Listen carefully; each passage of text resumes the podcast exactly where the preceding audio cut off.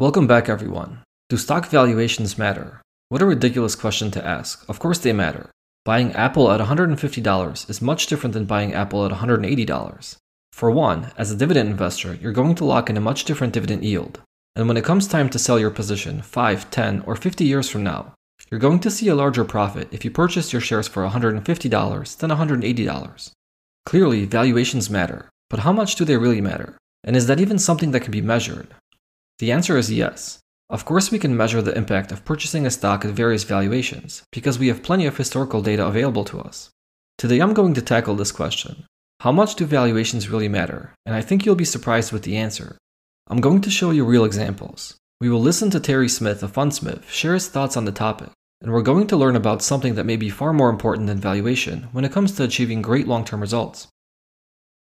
When you need mealtime inspiration, it's worth shopping Kroger, where you'll find over 30,000 mouthwatering choices that excite your inner foodie. And no matter what tasty choice you make, you'll enjoy our everyday low prices, plus extra ways to save, like digital coupons worth over $600 each week. You can also save up to $1 off per gallon at the pump with fuel points. More savings and more inspiring flavors make shopping Kroger worth it every time. Kroger, fresh for everyone. Fuel restrictions apply.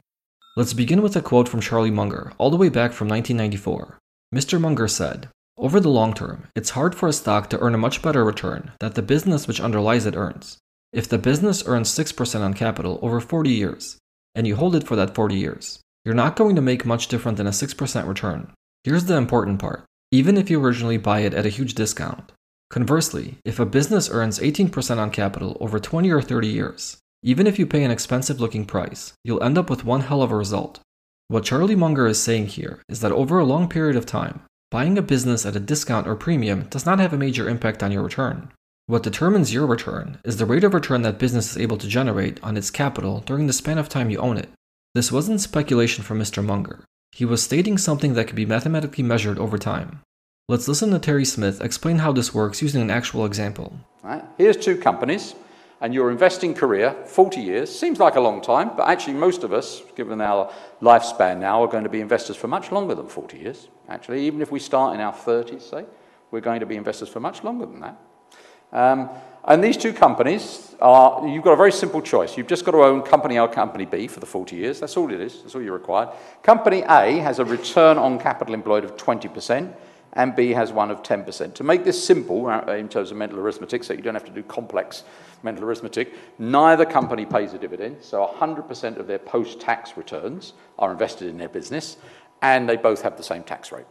So I hope, having uh, bored for Britain on return on capital employed for the last 20 minutes or so, I could convince you that A might be the better investment to select. However, if only life were that simple, on the day when you go to buy them, they are differently rated. A is trading on four times book value on the stock market. B is only two times book value. For those of you who are not analysts, book value is the capital, take it as the capital employed there. So for every pound of capital employed in this lovely 20% earning company, you've got to pay four in share price terms. Whereas unsurprisingly, with this one only makes 10%, you've only got to pay two. Bit trickier, isn't it? Which one do you want now? It gets worse. When you come to sell them 40 years later, because you want to invest in bonds and lose money, um, this one has halved in valuation. I have no idea why it's occurred. Um, it's out of fashion. Uh, your timing is bad. For whatever reason, it, just take my word for it, it's happened. It's gone from £4 for every pound of book value to £2. This one, on conversely, is in fashion at the moment. It's doubled its valuation. Now, which one do you want to own? Hmm? It's still A. Now, believe it or not, and we can send you the spreadsheet for anybody who wants this if you ask afterwards, you've actually got enough information here, not for the gobbledygook that I talk about return on capital employed, price of the book. You, have got all the data there where if we tell you the share price at the outset, we can tell you what you would have gained at the end and what the compound return would be. You've got everything you need there in those few numbers. Your terrible timing here, but in this very good company, would have cut your share price compound annual growth rate to 18%. You'd have taken 2% off from what Charlie Munger tells you is the underlying return. This one, your brilliance or luck, I don't know which it is, would have got the return up to a whole 12%. Over the long term, it's the return that the company makes on the capital it reinvests which will determine your outcome, not whether you buy it cheap and sell it expensive or the other way around. So, as we were able to see from the example, it was the rate of return a company was able to generate on their capital employed that had the largest impact on the long term compounded return of owning the business, and not the premium or discount we initially paid. Company B that traded for two times its book value appeared like a much better deal than Company A that traded for four times its book value. Company B looked much cheaper and perhaps like a more enticing business to invest in. But even buying it at a discount and selling it at a premium wasn't as rewarding as buying Company A at a premium and selling it at a discount. This is pretty simple to understand, but it's much more difficult to follow. As investors, we let the market or the news dictate to us what an acceptable price to pay for a specific business. We have target prices, fair valuations, and we also run our own valuation models that tell us what a reasonable price may be. And oftentimes, this is the first thing we do when looking at a new investment opportunity. Because if the price doesn't make sense, you shouldn't be wasting your time looking into the underlying business. I personally think an investor would be better off by reversing this process. First, find a business that you like and one that you have confidence will continue to grow in the future. Then, once you determine you would like to own this business, should you start figuring out what price you are willing to pay. And I would urge you to keep your valuations flexible and not focus on a hard limit price that you aren't willing to cross. As Warren Buffett once said, it's far better to buy a great business at a fair price than to buy a fair business at a great price. It can be very difficult to figure out what a fair price should be for any given business. And it isn't until years or decades in the future that we can definitively say what a fair price 5 or 10 years ago actually was. Let's listen to another example from Terry Smith about a real stock this time that can help us see that a business that may appear expensive today could turn out to actually be a bargain despite having a premium price tag. The example is a little dated, but the point is nevertheless still valid. Um, here's a real company to illustrate that. This is a company that you've heard of, I would imagine. I would be fairly confident you've used its products. Um, it's a consumer products company. These are three years actual numbers. Don't bother looking at them all. I'll just pick out a few. Here's three years. You can see its sales went from $15 billion to 17, nearly 18 to $19 billion. And its uh, net profit, which is somewhere here, net income, uh, where are we? Uh, did a net income went from $900 million to $1.1 billion. It's growing at about 8% per annum. Uh, these are not atypical years. I haven't put 20 years up there only because it would be a crowded slide. They're very typical of how this company performs to this day. It continues to perform a bit like this, um, and it did before. Um, what would you be prepared to pay for this company? So now we get back to the cheap uh, uh, or expensive. So never mind per share, we'll just do it for the whole company. So if it makes $1.1 billion in net income, would you pay a PE, a price earnings ratio of 10? So you buy, could I get you all to bound together with me tonight and we'll go and buy this company for $11 billion? Now, I reckon you would. I reckon you, you, I might be able to get you in for that one. Yeah? How about getting you to pay 20 times earnings, so we pay $22 billion? Hmm, I think now we just start hearing people go, well, it's a bit expensive, isn't it? Yeah? Hmm. How about 30 times? 32. Not one of you would come with me. Mark might, because he knows the example. The rest of you, I've got no confidence at all that I can get you to come along. Uh, 40 times you would be trying to get, find, a, few, find a short seller uh, for the company, basically, at that point in the proceedings. Right? Now, this is a company called PepsiCo. Hmm? And I didn't actually lie to you on the previous slide because I'm not like that, but I did do something slightly misleading. You see, the years that I put up, I labeled 2014, 15, and 16. And actually, they're not. They are actually 1989, 1991. Um, so they're 25 years ago. So I did it to you because we can now tell what happened with our decision that I was trying to get you to make with me. So let's look what happened fundamentally. Uh, the $19 billion of sales became 62 billion in the intervening years because we've got the 2016 results here. We can tell you what happened. Yeah?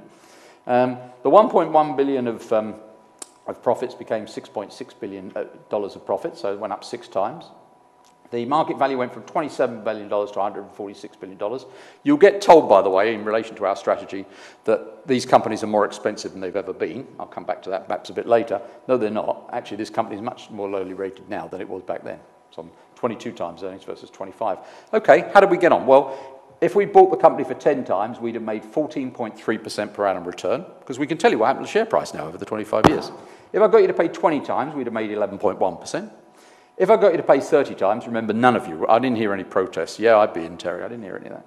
We'd be on 9.3%, okay? 40, uh, uh, 40 times 8.1%.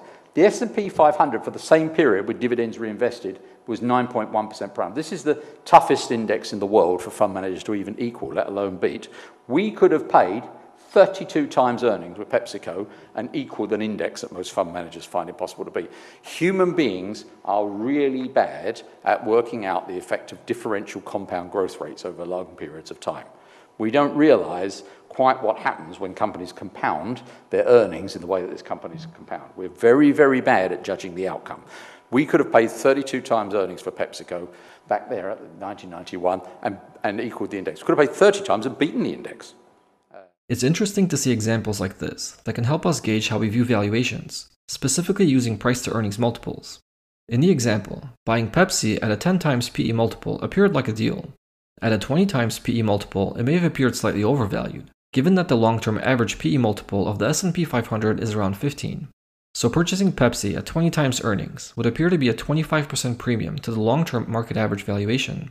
At a 30 times multiple, you'd essentially be paying twice the market average PE ratio. I think many of us would have passed on purchasing Pepsi at that level, but as it turned out, even at a 30 times PE multiple, Pepsi would have given us a better long-term return than the S&P between 1991 and 2016. What we can take away from this is that what you invest in matters more than how much you pay for it. I'm not saying you should completely throw valuation models out the window. If you can invest in a great business at a fair or discounted price, it's obviously much better than paying a premium.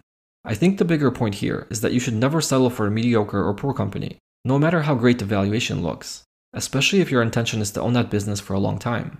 I liked Terry's example so much, I wanted to test it for myself, so I looked at the 20 year history of Apple and the price to earnings multiple it traded for.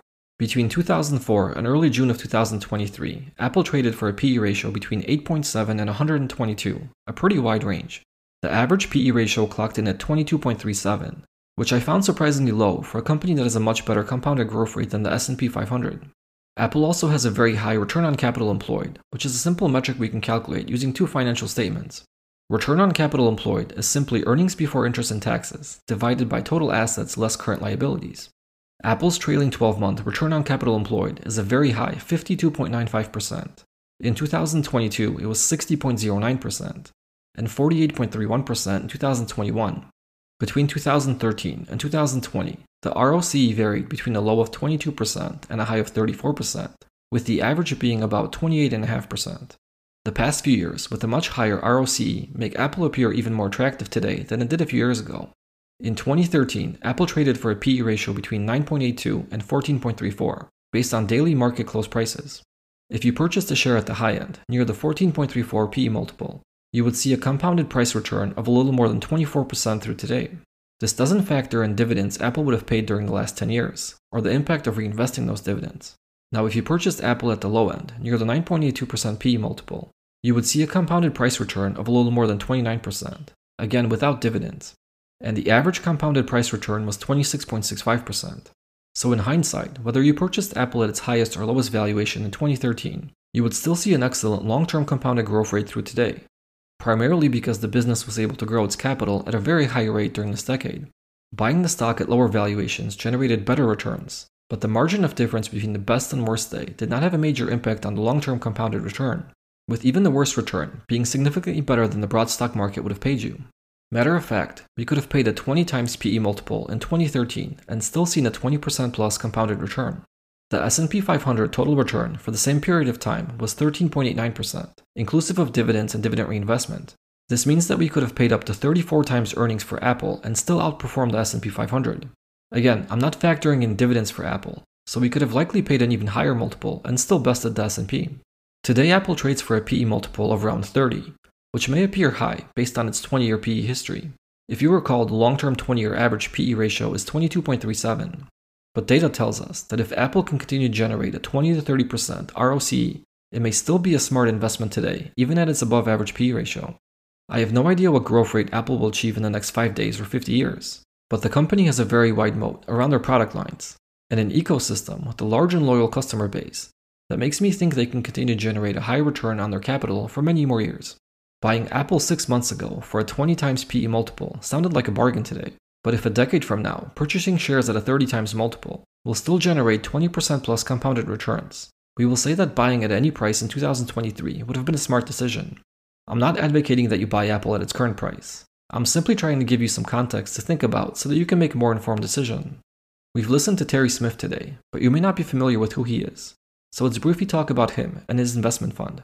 Terry Smith is a legendary quality investor from the UK, sometimes dubbed the Warren Buffett of Britain. He runs a hedge fund called Fundsmith since about 2010 and has been continuously outperforming the market with a fairly simple strategy.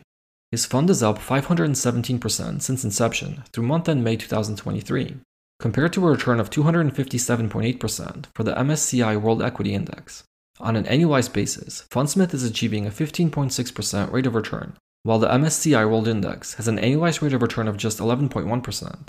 For perspective, the S&P during approximately the same period of time has achieved a 12.65% annualized rate of return, which means that Fundsmith is still comfortably outpacing the S&P 500. From a recent fact sheet, we can sum up Fundsmith's six criteria for the type of businesses they like to invest in. They are high quality businesses that can sustain a high return on operating capital employed, businesses whose advantages are difficult to replicate, businesses which do not require significant leverage to generate returns, businesses with a high degree of certainty of growth from reinvestment of their cash flows at high rates of return, businesses that are resilient to change, particularly technological innovation, and businesses whose valuation is considered by the company to be attractive. I think these are excellent rules we can borrow and apply to our own investing strategies. After reflecting on this content for a while, I have come to find that from my own personal experience, some of the best individual returns in my portfolio did not come from the companies I bought because I thought they were a bargain, but instead from the ones that generated higher returns on capital since my purchase, regardless of how much I initially paid for them. I hope you found this content insightful,